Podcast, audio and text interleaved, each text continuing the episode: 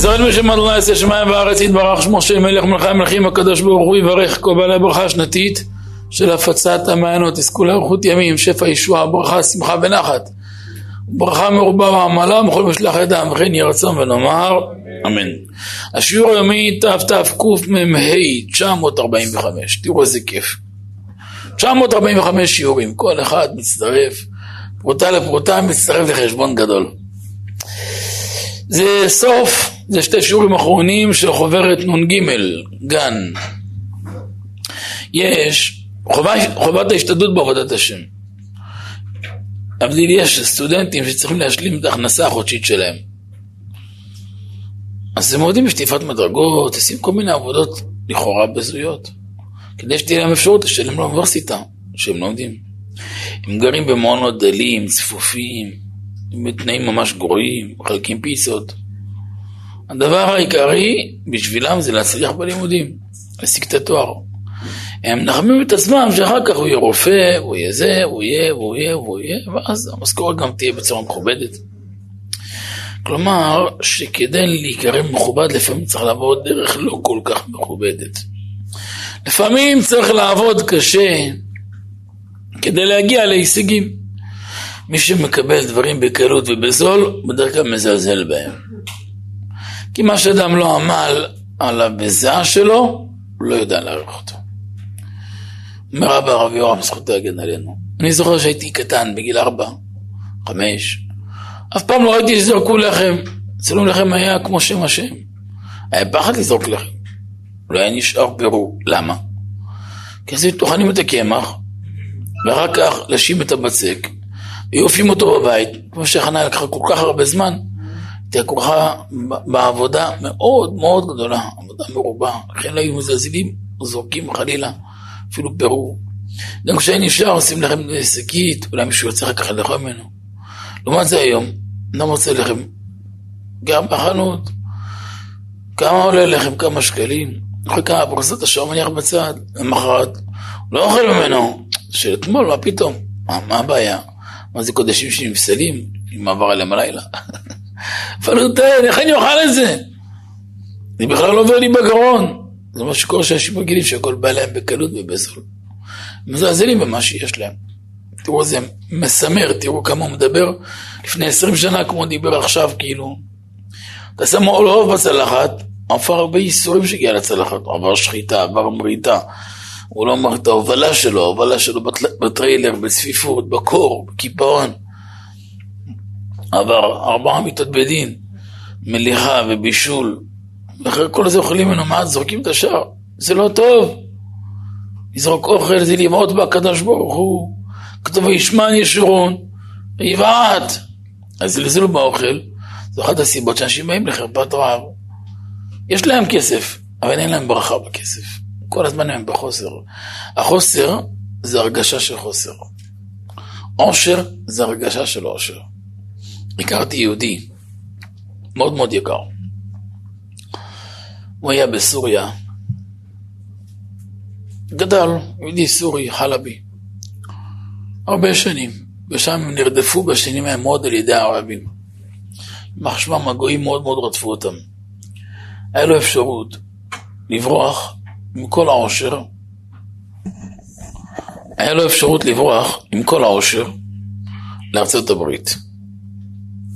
והוא בחר, או אפשרות שנייה, עם גופייה על האור, בלי פרוטה, אבל לארץ ישראל.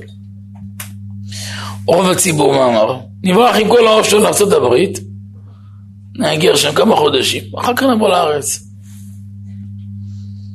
המציאות הוכיחה שכל מי שהלך לארצות הברית נשאר שם עד היום. נשארו באושר מופלג, הלכו וגדלו, והוא בחר לבוא לארץ ישראל עם גופייה על האור. אומרים, אני לא אבוא עכשיו, אני לא אבוא אף פעם. הוא עבר מסע אלונקות כשהוא הגיע לארץ. עד יומו האחרון, אמר, אני מיליונר. היה לו פת לחם ביד, אמר, אני מיליונר. היה אזרח עובד צה"ל, התפקיד שלו היה לגייס את המדים של החיילים. היה עובד, מצאת החמץ את הנשמה, אני מיליונר. אף פעם לא שמעת ממנו את המילה לא. תמיד מצאת אדם שנותן ונותן בלי גבול. תגיד, מאיפה הוא נתן? היה מוציא הוצאות שהעשירים לא יודעים להוציא, היה מוציא אותם. אשתו הייתה שולח אותו לקנות שתי קילו עגבניה, מביא לה את השוק לבית. כן, יש כאלה אנשים, אין להם גבול, הלב שלהם בלי קירות. הם אף פעם לא יקנו מה שאומרים להם, הם יקנו פי שתיים, פי שש, פי, פי תשע. הם ימלאו כל מה שיהיה. נתינה מכף רגל עד ראש. איזה כיף זה. הם אומרים לו, אבל מאיפה יש לך? מה, אני מיליונר. עשיר זה לא בכסף. רוב אלו שיש להם כסף, הם לא יודעים לתת. אתם יודעים מה? שייתנו לעצמם, בסדר? גם לעצמם הם לא מסוגלים. תראו בספר קו הישר, הם מקובל אלוקי. שיש שלב שהעשיר לא יודע לתת הרבה צדקה, הכסף שלו ניתן לשדים, והשדים שולטים על הכסף שלו. אז הם לא נותנים לו ליהנות, השדים נהנים מהכסף שלו. אבל, אבל הוא לעצמו לא יוכל ליהנות. תראה, קוראים לזה מגרש ספורט, ב... מיד תראה איזה כותרת של איזה שלומוסי, איזה משהו. זה מזכותו, זכותו תגן עליו. אבל אין לו זכות שיקום איזה בית השם ראוי, שיקום איזה בית מדרש, לעמוד פטרון אחר עולם התורה. צריך זכות להיות פטרון של עולם התורה. תראו מה זה, הוא מבהיל את הנפש. העשיר זה לא מתחיל בכסף.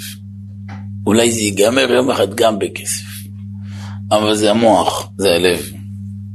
עד יום האחרון של היהודי הזה, היה אומר אני מיליונר. אף פעם לא.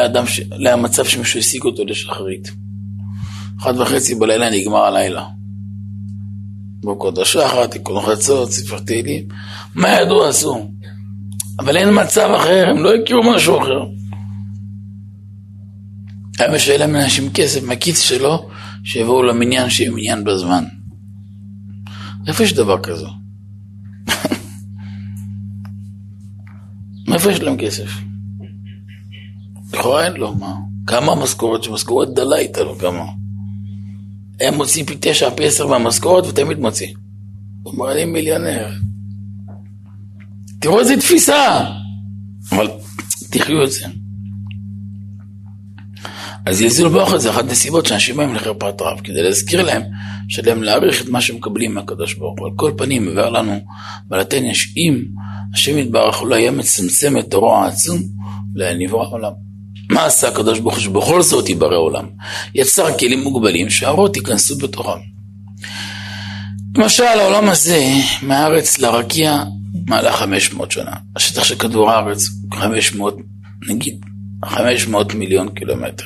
נגיד, כמו שמובא באנציקלופדיה של הרב אלפרין, ככה אבי, ששטח פני כדור הארץ הוא 509.6 מיליון קילומטר מרובע, מתוכם 48 מיליון קילומטר מרובע מיבשה ו-361.6 מיליון קילומטר זה מים. כמו, כמו נגיד שליש ושני שליש.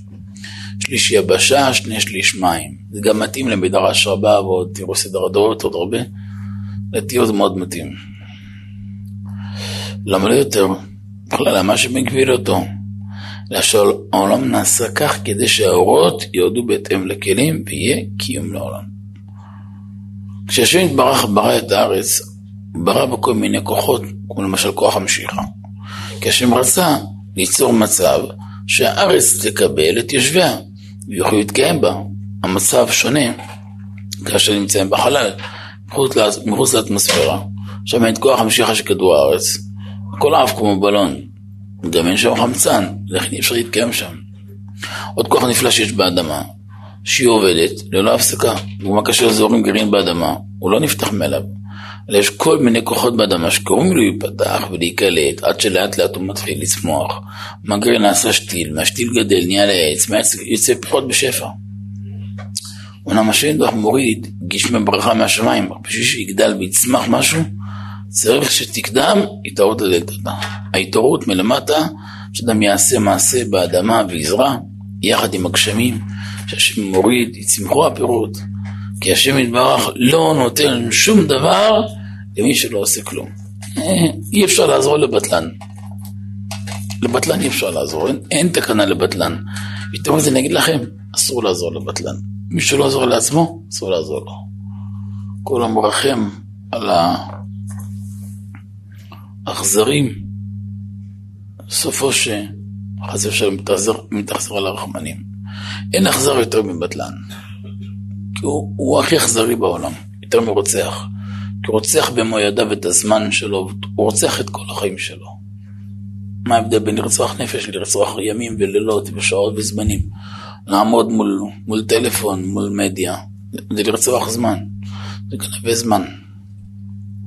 זה גנב זמן לכל דבר, וגם רוצח את הנשמה שלו, מה ההבדל? אסור לעזור לבטלן. אפשר לעזור, אפשר לחלץ אדם מכל מיצר, מכל קושי בעולם, וקודם כל שהוא יעזור לעצמו.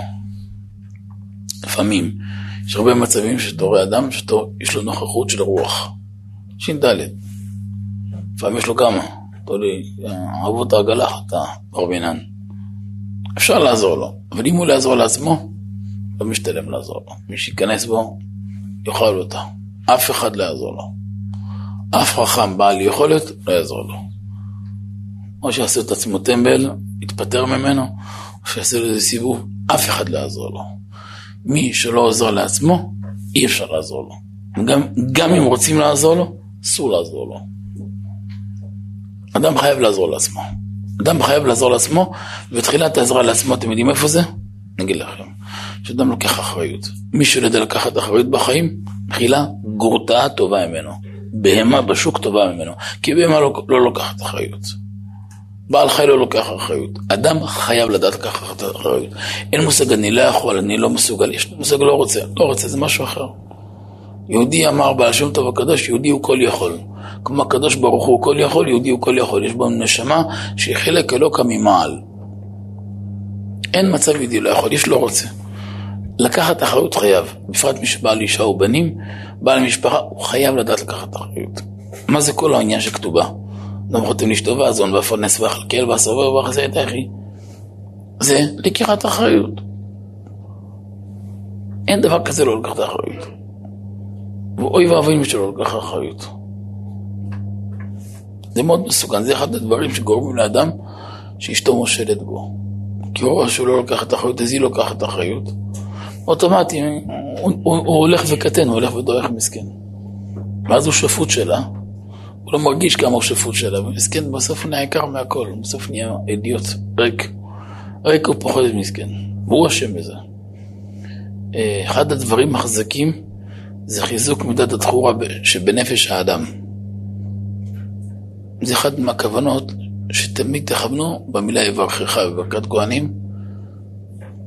חוכמה, בנים, עושר, ומעל הכל, חיזוק מידת התחורה שבנפש.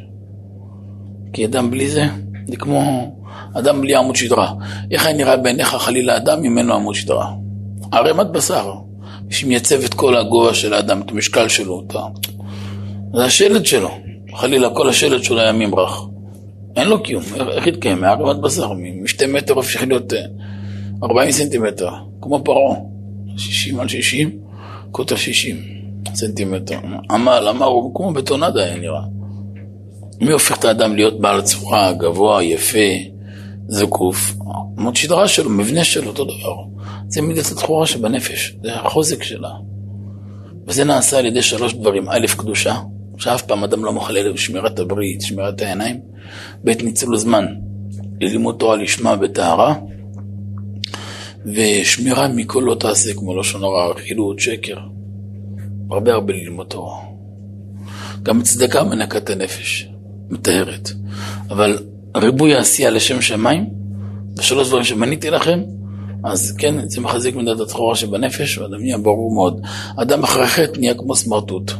קודם כל בעיני עצמו, ברגע שהוא סמרטוט בעיני עצמו, זה בעיני כל העולם. בני בעינינו כחגבים וכן היינו ביניהם.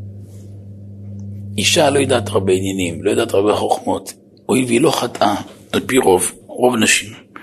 היו משתנות דברים, אבל על פי רוב, בדרך כלל, לפחות אצל בני תורה, אישה לא חוטאת. אצל העולם היא, היא מעיין של חטא בדרך כלל, אבל, אבל אצל בני תורה היא נקייה ושמורה מכל וכול. אין לה שום נדנות של שטות. המוח שלה טהור מאוד. אז היא מזהה בבעלה אם הוא נמצא במקום טוב או לא טוב. אף על גב דיו חזי מס לחזי. שהוא במקום גבוה, היא תעריץ אותו. שהראש שלו בזבל, אוטומט החיים נהיים אחרת. וזה מאוד ניכר, לא צריך להיות כזה גאון. זו הסיבה שבדור הזה תראו שהשלום בית אצל 80-90% מהאוכלוסייה התרסק השלום בית. פעם היינו יכולים לקבל מכתב על בעיית שלום בית, 1 ל-30. טוב, אבל אתה יודע מה, היינו משקיעים במכתב הזה. היום אתה מקבל מכתב, אתה יכול לקבל אלף מכתבים, בערך 900 מתוכם בעד שלום בית, או גיטין. תראה, זה טירוף הדעת, מה קרה לעולם. אני לא צוחק, אני לא אומר מבית הדין, רק מה קורה אצלי על השולחן. בית הדין זה מצב יותר מזעזע. קחו את הדיינים שידברו בפניכם אם ירצו. מה זה, זה שריטה מידה עמוקה, מה זה, זה, זה לא נתפס אפילו אחוזים. אני יודע מה אני בעצמי, מה אני קיבלתי מכתבים לפני איקס שנים, כמה מכתבים כאלו, כמה כאלו, כמה כאלו. יש הרבה פעמים, הרבה בעיות שלום בית, שזה כבר לא בעיה שלהם, זה כבר בעיה של יש להם שדים ביניהם אפילו. ברוב העבירות שלהם כבר יש שדים ורוחות מהלכים ביניהם. אז לא צריך ללכת למקובלים שיוציאו את השדים, צריך שהם יוציאו את השדים מעצמם, כי הם עצמם נהיים שדים. אתה רואה בן אדם, אתה רואה איש, אתה רואה אישה, אבל הם שדים. מרובוי הפגם הברית שלהם, פגם העיניים, חטא הלשון, שמירת הלשון, שום דבר, גזל, רמייה, עושק, צחות עין.